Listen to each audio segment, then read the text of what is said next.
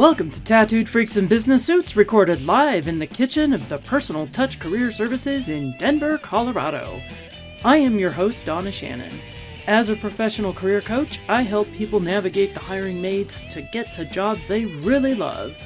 So, in addition to working with job seekers one on one, I do have a book available. You can find How to Get a Job Without Going Crazy on Amazon and like on my website and stuff like that. So, overall, our show's purpose is to explore and redefine the world of work, especially as Gen X, millennials, and those to come after us seek positions of leadership that still allow them to be themselves. So, every show we explore a topic related to business or job searching, and of course, we're gonna talk about tattoos. Our sponsor is the Personal Touch Career Services, Denver's top rated career coaching service. We focus on the practical tools for your job search including resumes, LinkedIn profiles, job search coaching, and ongoing classes. So please check out our ridiculously long website, personaltouchcareerservices.com. Once again, that's personaltouchcareerservices.com, or, you know, you can just Google it. We have another special treat for you today. This is a section out of a presentation I did for our brown bag job search group to really explore a little bit more about what it takes to have an effective job search, what are some of these key metrics you need to be hitting, and some suggestions for how to improve your results. So enjoy! And if you ever want to join us live for the Brown Bag Job Search Group, we hold these monthly. Just find us on Meetup. Again, it's another ridiculously long name Brown Bag Job Search Group. And uh, you'll find us there. Thanks. So, what I really want to talk to you about today is how to evaluate your job search. One of the weaknesses I see a lot of job seekers fall into is how can you really tell if you're being successful in your job search? Well, you get a job, right? But that doesn't give us any of like the key metrics or ways to gain our success or to really see how we're doing along the way. And if you don't know how well you're doing, makes it very difficult to course correct and to get that new job as soon as possible, as well as being a job that you really want. So, just a little bit more about me for those of you who haven't met me yet. My name is Donna Shannon. I am a professional career coach, and I have been coaching people for over 15 years. Uh, previous to this, my background was in human resources and recruiting. And way back in 2004 is kind of when I turned from the dark side and started teaching job searching classes, mostly because I was tired of having to cut qualified applicants who just didn't understand how the process worked. So everything kind of grew from there. I do have a book out there. It's called Get a Job Without Going Crazy. Uh, I did also continue to do my business part time and teach part time for a long time before uh, in 2011 is when I basically stepped off the corporate cliff. I've been doing my company, my business full time ever since. And uh, that's the Personal Touch Career Services. Uh, I am a national speaker. I've spoken at conferences from coast to coast.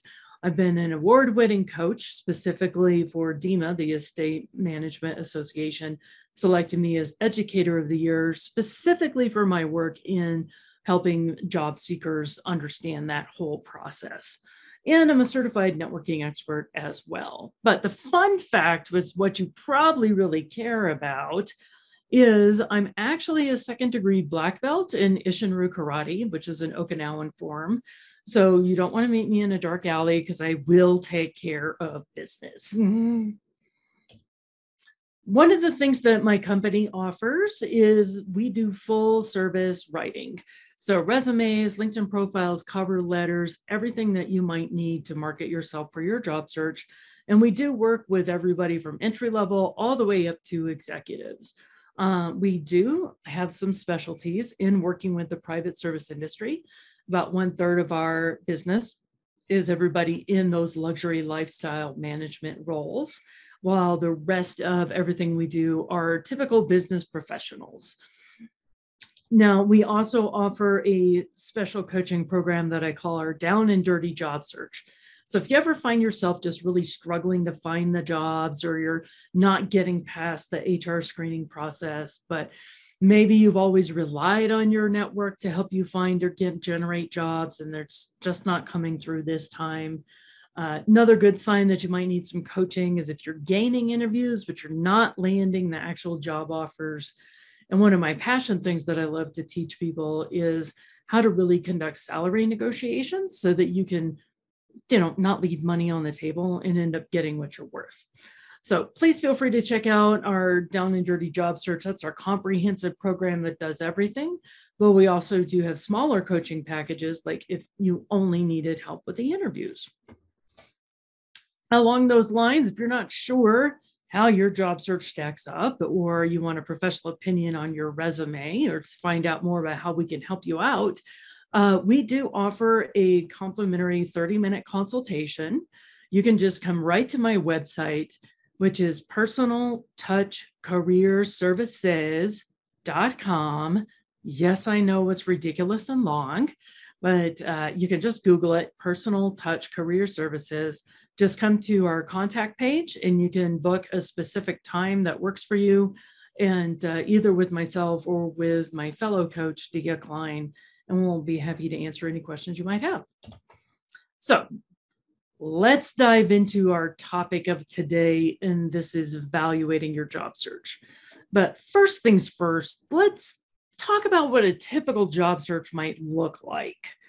So are you finding that this sounds familiar? You just write your resume and your LinkedIn profile, and then you apply to jobs, and then you wait and wait and wait. And then maybe you get an interview, and then you wait and wait. And then maybe you get a job offer, and then you just take it immediately because you've been waiting for so long and then hopefully you get to start your job. Does that sound pretty familiar for like what most job search strategies you've tried? Unfortunately, this is the default that most people go to because they don't know what else to do for their job search. When in fact, there's so many other things that we could be doing to make this effective and not just lobbying you know, our resumes at HR and hoping for the best. There's also what I call the job board black hole. Now, most people are familiar with the HR black hole, where resumes go in and you know never to be seen for again, right? Nothing escapes those black holes, not even light. But as a job seeker, there's another black hole you have to look out for. And it's actually the job boards themselves. So if you ever find yourself falling in the trap of every single day you spend hours scanning those job boards. Every single job board there is out there and just hoping to find something new. Does that sound familiar? Yeah this is also the very common trap and that's why that is a black hole. We know only 20% of people are going to find a position by applying blindly through HR or just applying to jobs that they find online. Now, we don't want to ignore these leads because, hey, 20% is still a good number, but it's not our be all end all thing that we're going to do for our job search. So we need to expand our minds. We need to just efficiently use the leads we're finding on the job boards and then engage in all the rest of the activities that are really going to solidify the job search and make things happen. There's actually even a new trend that's coming out. A wonderful term they coined this week called rage applying, or as I say, raging against the machine. So, what, what the heck is this? Well, this is when somebody gets really, really frustrated with their job because maybe they just got passed over again, or the company's treating them like dirt again, or they failed to give you a raise again. So, in retaliation, the job seeker sits down and sends out a blizzard of resumes to any possible job that might be a possible fit. And there's some problems with this is that um, you don't really want to hulk out, honestly. It's rarely going to work in your favor and a few reasons why. So, number one, it's very difficult to track your progress when all you're doing is just like applying by instinct online. Also, the other problem with that is you are less likely to evaluate or screen the employers. So you could very easily be caught in a situation where you're jumping out of the fire or jumping out of the pan and into the fire because you're just so desperate to leave where you are, you're not being strategic about where you're moving into. And it's kind of like, you know, if you ever go through a really bad breakup and then you're almost like sending out psychic signals to find another loser who had all the other crazy things that your past relationship drove you crazy about. Same kind of thing can happen with jobs. We are literally broadcasting out to find the exact same kind of bad situations we're so desperately trying to get away from. And that's why it's so easy to ignore the red flags because you're not running towards a job you want, you're running away from something you don't want. Another one that I've noticed is what I would call depression applying. So, this is probably the most demoralizing aspect of the job search, where you might have been looking for a position for a while, and now you're going, okay, nobody's going to pay me what I'm worth. I just have to find something. I'm just going to apply to anything and everything, even if it's something I'm not qualified for, even if it's just uh, money I can barely survive on, just to have something coming in the door. And then worse, you start getting rejections for these jobs that you're massively overqualified for. Now, let's talk about some real numbers to figure out if your job search is being effective. So, basically, these are our key performance indicators, also known as our KPIs. First one everybody should know is what is their return on investment or ROI for their applications. So, our ideal benchmark is that you want to land two to three initial interviews for every 10 applications that you submit. So, do you see the problem with the rage applying when you're just vastly applying to everything? You don't even know how many jobs you've applied to. How can you gauge the effectiveness of your resume when you don't know these numbers? And also, note I'm talking about initial interviews. So, first screening interviews whether that's a phone call from the HR department or it's a recruiter on LinkedIn who's speaking with you. This is not three interviews with the same company. This is our first initial contact. So, if we know we're hitting that number, two to three interviews for every 10 resumes, that lets us know the resume itself is at least being effective to get us the interview. So, another number that's closely related to this is how fast are you getting your rejections?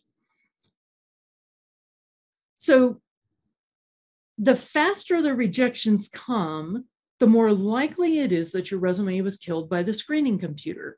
Specifically, if you're getting that automated rejection within 24 to 72 hours, you bombed out on the keywords every time you apply to a job online, you're going to be screened by computers before a human being ever reads it. And we need to have a 50 to 70% match of the keywords in the job description within your resume. If you're missing that, that's when you're getting these automated rejections. Uh, now, if you get a rejection from like two to four weeks after you apply for a position, this means it actually did get seen by a human being. You may not have gotten the interview, but at least you survived that first level of screening.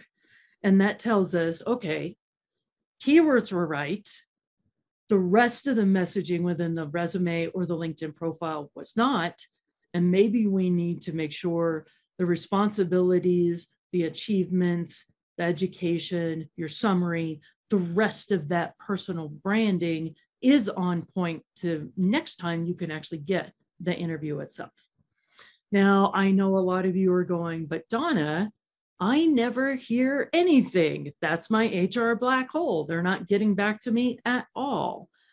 So, unfortunately, when HR is doing this radio silence thing, we can't tell for sure exactly what was bombing us out, whether it was the keywords or whether it was the messaging or what was it. Uh, sometimes also, if your LinkedIn profile is vastly different than your resume, that could cause problems and they won't call you then either. Uh, but if there's no response, you can't really tell at all.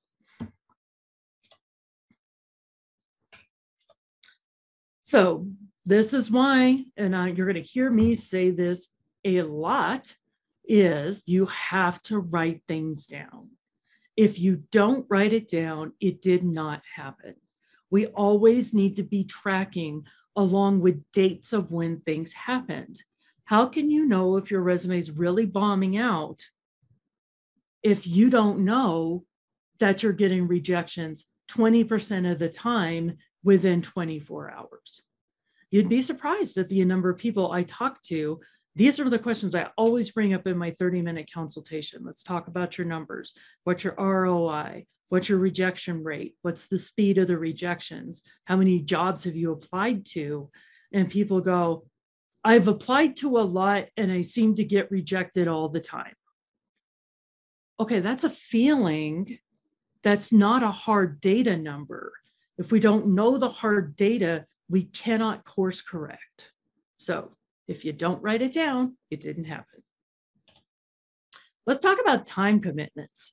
So everybody knows you have to be putting in some actual effort and time into your job search for things to happen. So I would say plan on devoting about 20 hours a week on your job search is ideal. Now, if you're really busy, like you've already got another job, if you get your tools working very efficiently, you can cut that down to 10 hours. Uh, if this is like your full time thing, you're hitting your job search 40 hours a week, that's all right too. I think 20 plus is a good number because then you're not getting overwhelmed with it. And it doesn't get depressing if you're not getting results. And it can also halt some of the rage applying too, right? But if you're not sure exactly what you're supposed to be doing in that time, obviously that's not all scanning job boards and not all filling out applications.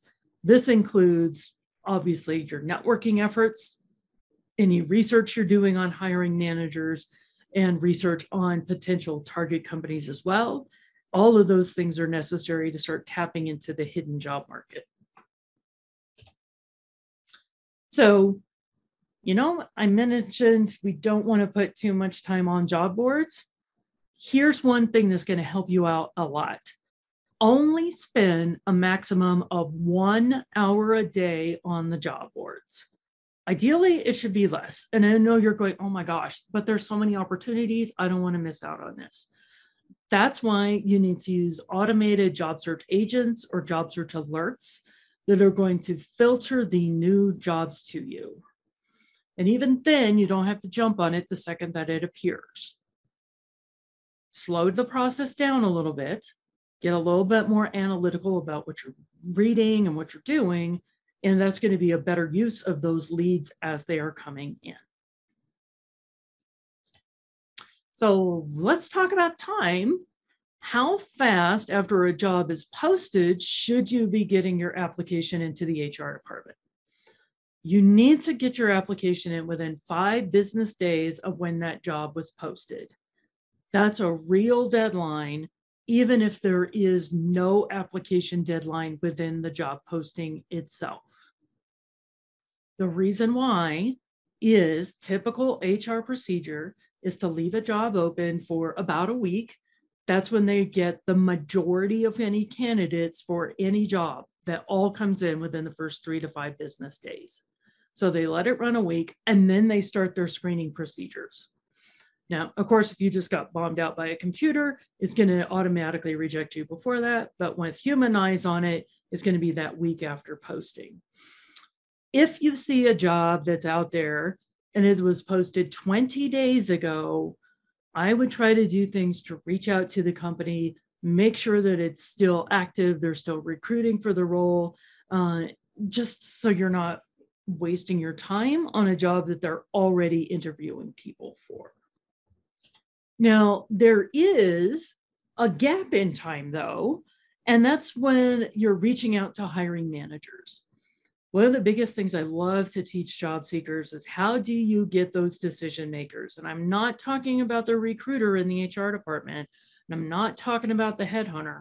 I'm talking about your actual future boss. The person's saying the yay or nay on your application in the end. You've got two to three weeks after the job's been posted to track this person down and get your resume directly into their hands. And I know you're going to go, Donna, tell me how to do that. I'm sorry, that's a whole other hour presentation that I don't have time for today. So stay tuned because I do talk about that all the time. But just putting that bug there in your ear, that's always going to be when your job search is like really going to start to increase when you're not scared to reach out to hiring managers. So, why is there this weird time difference? Well, it takes HR anywhere from two to four weeks to screen the candidates, and that includes their screening interviews. So, during that whole time, the hiring managers are there twiddling their thumbs, going, I really need somebody to start working for me. I post, we posted this job. I want the candidates. I need to see people now. This is why hiring managers are actually open to having direct contact from job seekers because they are just as frustrated with HR as the job seekers themselves. That makes them open. And even if you do reach out to them and they don't respond or they just forward your stuff down to the HR department, no harm, no foul. That's where you were before. You literally have nothing to, to lose and everything to gain by being bold and reaching out to these key people. So let's talk about how many applications you should be throwing out there a week. I would say five to 10 at the most. It's a matter of being a sharpshooter, not the shotgun approach. Many years ago, I was coaching a client. And right when we first started working together, he goes, I understand this is a numbers game. I go, What? He goes, Yeah, I need to be applying to about 50 jobs a week in order to get one interview. I'm like, That is a horrible metric. And if that's what you've been doing before, we're going to stop that behavior right now. It is always better to do a perfect job on five applications than a haphazard job on 50 applications and just spray and pray that something decent is going to fall out of the sky. It doesn't work that way. Do the perfect job on the application, and then all that extra time you would have been just lobbying generic resumes out there, use that time instead to research the company and their decision makers. So let's talk about networking because everybody knows what's one of the best ways to get a job? You network.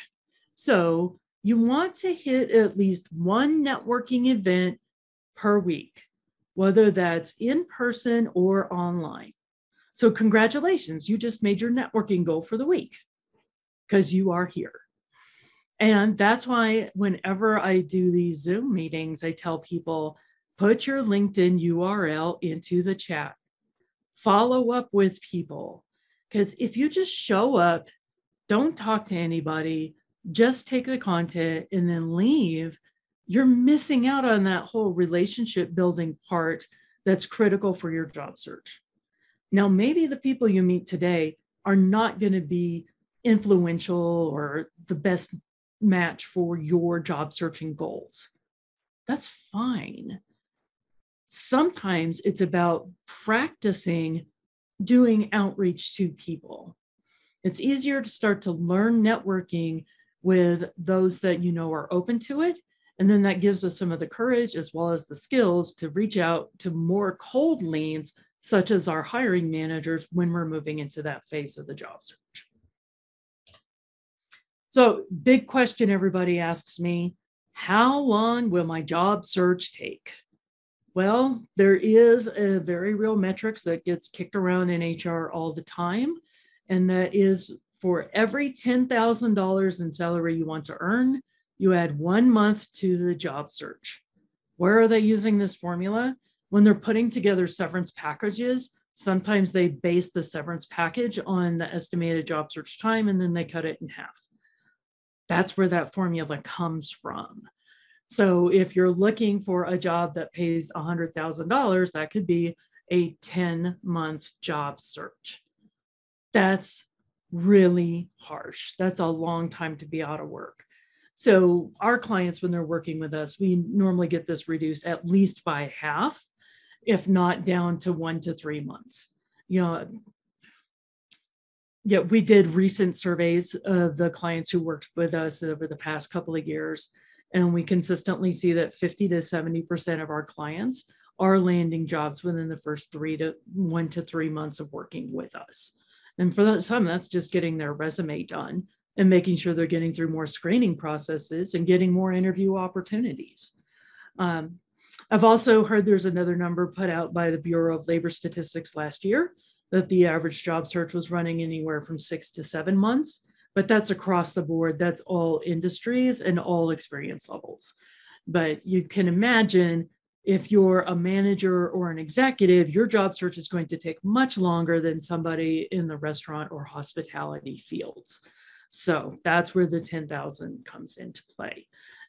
Notice too that that rule, so-called rule, is for people who are sitting back, applying to jobs online and waiting for the interview and then they wait and then they wait for the job offer they're not doing all the other extra activities, such as tracking down the managers, the strategic networking, learning how to deal with the HR department, or finding opportunities in a hidden job market. When you expand your strategies, your numbers always improve.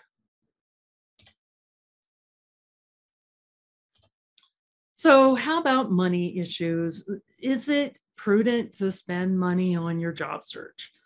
honestly, it makes sense to budget two to 3% of your target salary on expenses for your job search. So, of course, you know, I'll be transparent. We sell resume writing and we do coaching.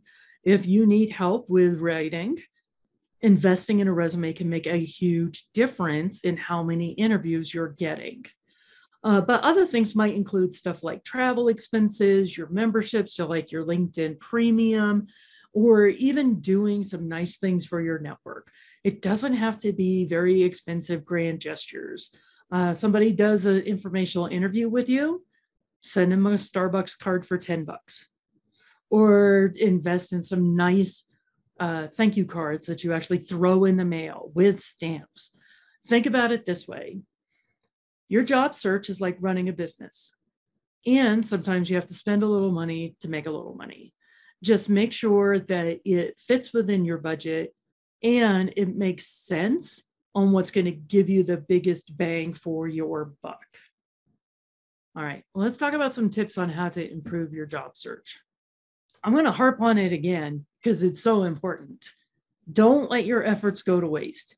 If you didn't write it down, it didn't happen. Just think about that it is so critical to write down everything that's going on with your job search.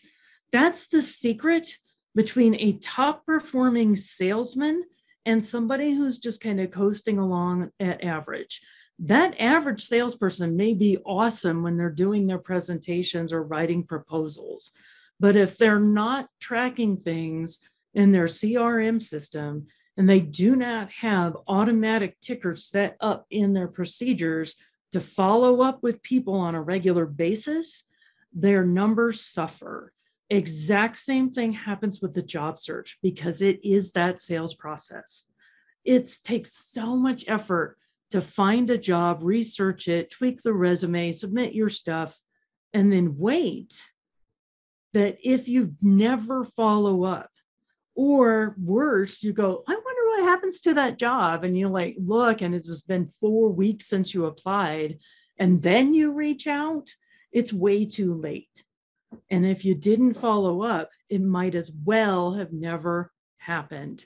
So, yeah, always have your procedures in place that you're reaching back to people. One of my own favorite tips, though, is to rotate your job boards. I'm a firm believer you should not spend more than one hour a day on your job boards. So you rotate it. It might be set up to look at different boards each day. So maybe Monday, Indeed is fitting you all the IT positions. Tuesday is for LinkedIn. Wednesday is ZipRecruiter. Thursday is Dice. Friday is Career Builder, whatever the case may be. You can also do it if you're looking for slightly different positions. Monday is your software development roles. Tuesday is your project manager roles. Wednesday is small, medium sized businesses. The key here is you don't want to look at every single job board every single day. Because what happens if you look at the same board every single day, what happens is you see the same jobs posted over and over and over again and your brain creates a sense of scarcity, meaning it goes, ah, I never see any new jobs. All I see is the same stuff over and over. There's nothing new. There's no point in doing this. Ah, I will never get a job again. It might as well be a, a you know cashier at Walmart. This is pointless. We don't want that frustration to seep in. And when we put them one job board per day and keep it limited to no more than one hour of that day, it frees up the rest of our time for the more valuable activities, but we're not missing the leads that are being generated there.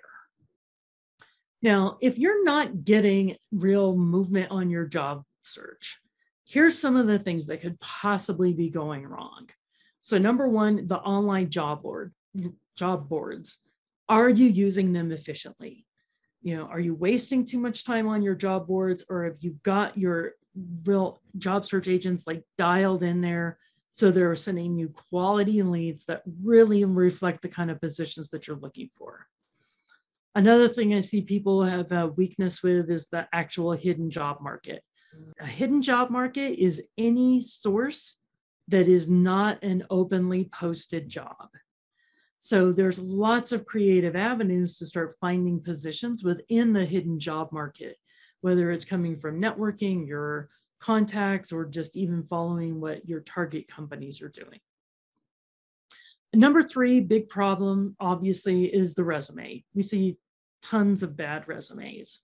And uh, it could be everything from the formatting is wrong, meaning it's like using lots of graphics and it's making the applicant tracking systems or the ATS choke or maybe the keywords are wrong, there's not enough high value keywords, or it's just not carrying a, a, really great message and there's no achievements or it's for an entirely different industry. These are very common problems we see with resumes all the time. So just make sure that it's on target for the jobs you actually want, not just what you've done in the past. Uh, Another number four is your online profile, your LinkedIn profile. Is it conveying the right message? While very similar, your resume and your LinkedIn profile, they have two different purposes. So your profile is more future focused, whereas your resume is about your past and how that's relevant to the employers. So understand how they work differently but also where do they need to be mirror images or extremely similar to each other. Um, if you're not sure if your resume and your LinkedIn profile are working well together, I do encourage you to set up one of the consultations with us and, and we can take a look at that. How about outreach? Are you doing anything to track down these hiring managers? The vast majority of job seekers I talk with are not doing this piece of outreach either because they don't know how or they feel like it's not allowed or it's just a sense of fear and nervousness because they don't know what to say. All of these things can be taught and improved. And finally, networking. When I talk to people about networking, a lot of them just think that means hitting up the people that they already know, contacting their friends, past business colleagues, etc. That's great, but that's only going to bring you the same things that you had before. If you're wanting to branch out into something new or a different opportunity, you need to reach beyond the people that you already know. And fortunately, LinkedIn has got a lot of great tools, everything from getting involved in groups to doing direct outreach for people in targeted companies that helps expand that network and get it to the point where it can be self sustaining. That's the other thing for your network. Are you doing anything to sustain it? Or are you only reaching out to the people you know when you're looking for a job? It can't be all about you. Your network is like a garden and it needs to be cultivated on a regular basis. All right, let's get into the best part of our podcast, which is, of course, we're going to talk about tattoos. I don't have any rage tattoos, but I do have one that was kind of um, trolling myself, just to be honest. And while I would never consider getting it removed, I did find some interesting articles about tattoo removal because, of course, the whole thing has, you know, evolved and stuff like this. So if you're going to be careful about choosing which job you're going to go into, you should be even more careful about what tattoos you put on your body. So last uh, time we did discuss a, a lot about tattoo uh, cover-ups and just kind of replacing the design there with by putting something else on top of it. Uh, this time we're going to talk more about the actual tattoo removal, but I'm sure you are dying to find out, Donna, how did you troll yourself with a tattoo? Well, I had this funny idea for a tattoo where it was a meme I saw. That's always a great idea. Put memes on your body. you can tell already not the wisest choice. But, anyways, it's the face hugger from Alien.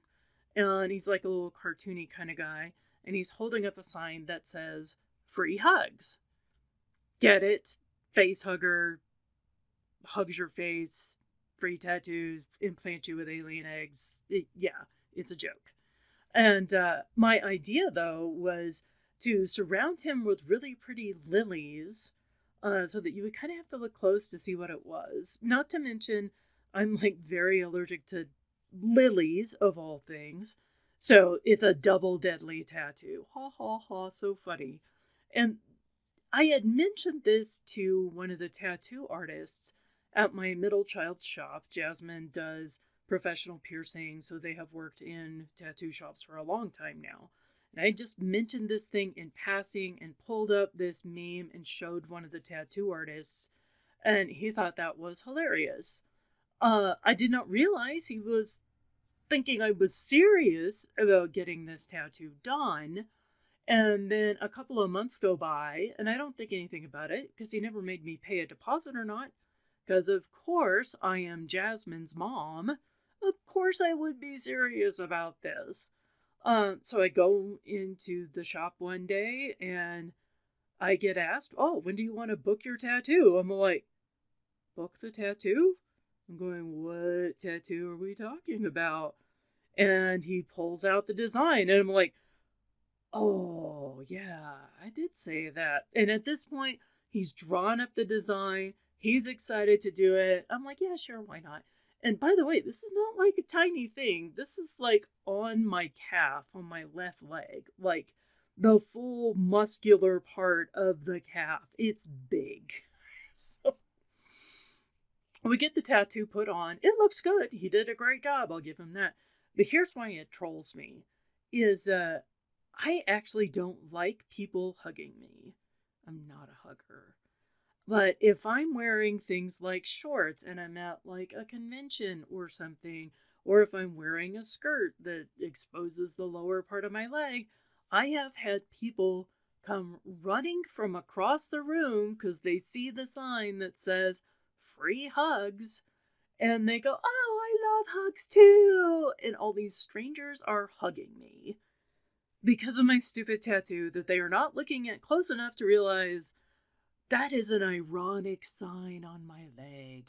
So, no, I uh, totally, totally tricked myself on that one.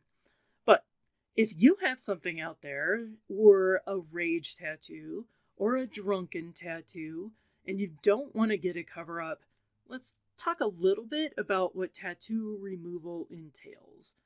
Uh, I got this as an excellent article from Glamour Magazine. First thing I've ever read from Glamour Magazine, just so you know, written by Lauren Chan on September 7th, 2022. So, current information for you as well. Go check out the original article, and there you go. So, the number one thing that this person recommends is go to a doctor for your tattoo removal or a specialist. Just because the spa next to your tanning salon or whatever, I, like I would know, I don't do any of those kind of things. You know, just because the spa offers it, um, don't do it. In her case, she didn't have a whole lot of choices. Uh, and they just used an outdated heat laser that just burned and scarred her skin. So, ugh, yeah, I'd rather have a cover up at that point. So, yeah, go to a doctor to get this done. And number two, it's going to take months of treatments for those tattoo removals. Uh, it could even go all the way up into a year or more, depending on what you've got, how big it is, and all the rest. It takes multiple sessions for that laser to blast away the ink out of your skin. Uh, number three, it's pretty expensive to get this done. So while your original tattoo may have only cost one or two hundred dollars, assuming it's small and you were cheap, uh, the average cost per session for this person, and according to the American Society of Aesthetic Plastic Surgery, estimates the average cost per session at four hundred and sixty-three dollars. Ooh, yeah. So if you need to have six monthly treatments at $400 a piece, that's $2,400 to remove your $200 dumb tattoo. So don't do that. Uh, also, familiar yourself with the process because it's going to be a little weird having just lasers go across your skin. Just uh, now, there used to be a belief that uh, colored light colored ink was really hard to remove. They can get all the ink out of your skin, but it's not going to come out immediately. Uh, so, ironically, dark colors are easier to get rid of in the tattoo removal process.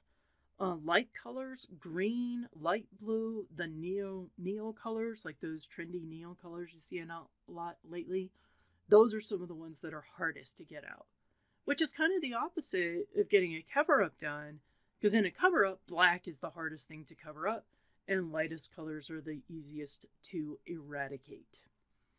Now, here's a cool tip I didn't know about is if you're going to be getting your tattoo removed, put lots of sunscreen on prior to your sessions.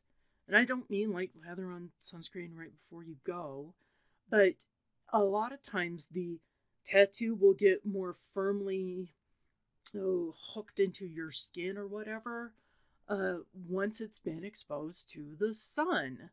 So, if you already got this tattoo, you know you don't like it, you're not going to keep it, start using sunscreen. Don't let the sun seal it in place. Uh, it takes a long time. Each session's about 45 minutes to an hour. Plus, if you're getting like lidocaine because you're a wimp and you couldn't take the pain, uh, there is some pain associated with it, but not as much as the original tattoo. Um, but you know, hey, you're there with a doctor. You might as well get the painkillers right. And sorry, no, lidocaine is not a fun painkiller. It's just a topical cream that kind of helps with the area. So no you're not going to be getting high at the doctor's office while you're getting your tattoo removal done, unless you chose to do something about that ahead of time. And I have no comments about that.